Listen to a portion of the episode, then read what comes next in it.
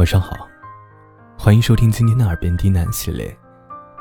今天给大家带来一篇童话故事，希望你能喜欢。本节目由喜马拉雅独家播出，感谢你的收听。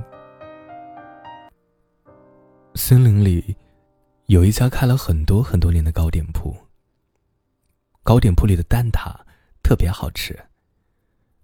每一次小猪猪要出门时，小兔子都会让小猪猪带一盒蛋挞回来。小猪呢，自然会满足小兔子的愿望。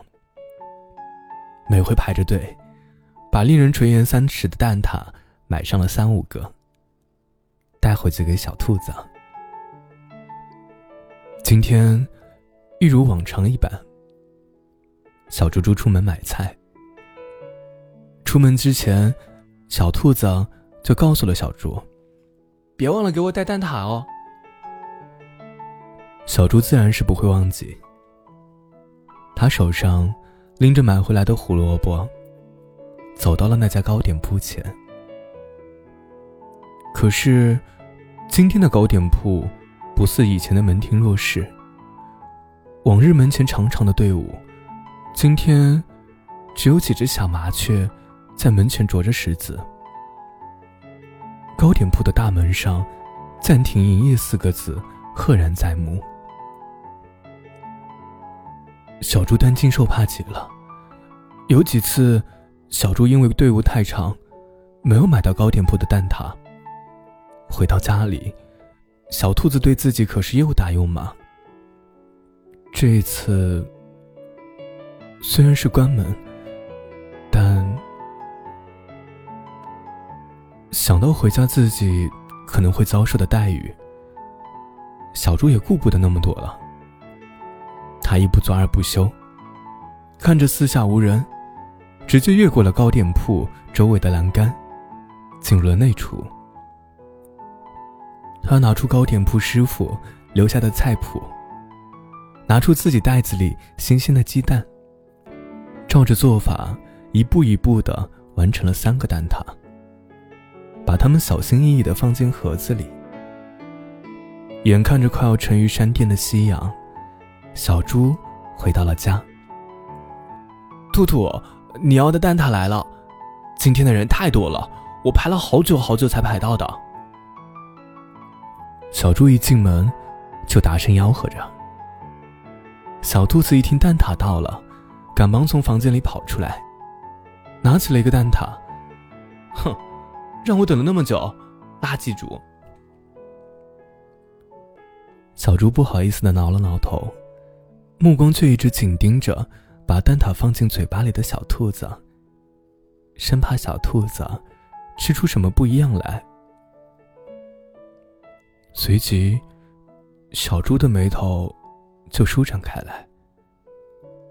他看见兔子把蛋挞放进了嘴里。脸上洋溢的是满足。猪，今天的蛋挞好像……小兔子沉默了一会儿。这一说可不要紧，小猪的心都提到了嗓子眼儿。好像比前天的好吃。啊小兔子异常开心。他发现啊，人间至味的蛋挞。居然还可以这么好吃，啊，是吗？小猪虽然每一步都是按照菜谱做的，但是小猪可不敢相信自己做的一定会比原来的糕点师傅做的好吃。小猪小心翼翼的撕下一块蛋挞皮，放进嘴里。我觉得，好像跟以前没什么区别啊。你个榆木脑袋，当然吃不出来了。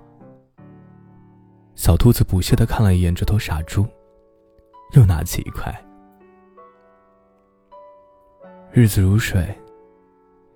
此后的很长一段时间里，每当小兔子想要吃蛋挞了，小猪猪都会翻进那家没人的糕点铺，给小兔子做一盒蛋挞。又过了很久。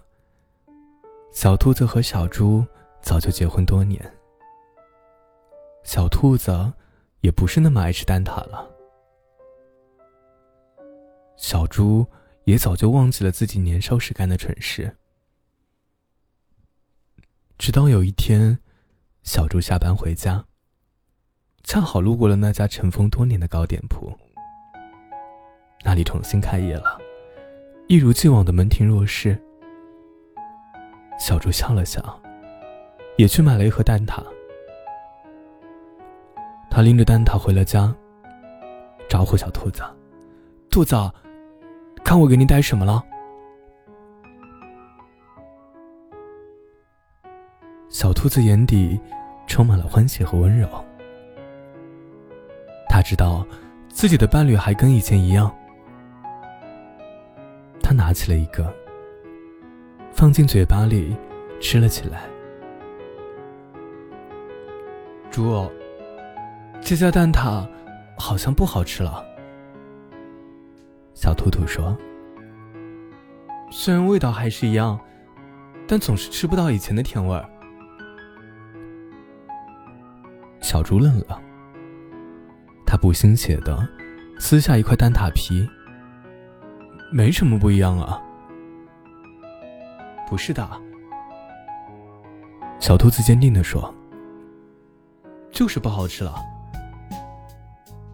小猪。似乎是想到了什么，他跑进厨房，开始做起了蛋挞。这么多年过去了，当年的做法似乎刻在了肌肉里、骨子里。小兔子好奇的站在厨房门口：“你什么时候会做蛋挞了？”小猪笑了笑。却没有说话。过了没多久，小猪就把热气腾腾的蛋挞放到了小兔子面前。你尝尝。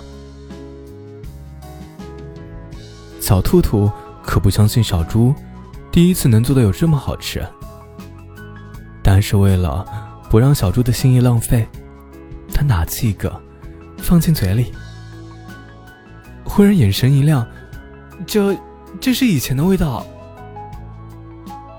小猪还是没有说话。小兔子不信邪，又拿出来一个，塞进嘴里。是了，这个就是当年的蛋挞。你是怎么做的？小猪搂住了小兔子。是因为以前的那些蛋挞。也都是我给你做的，你吃起来自然就不一样了。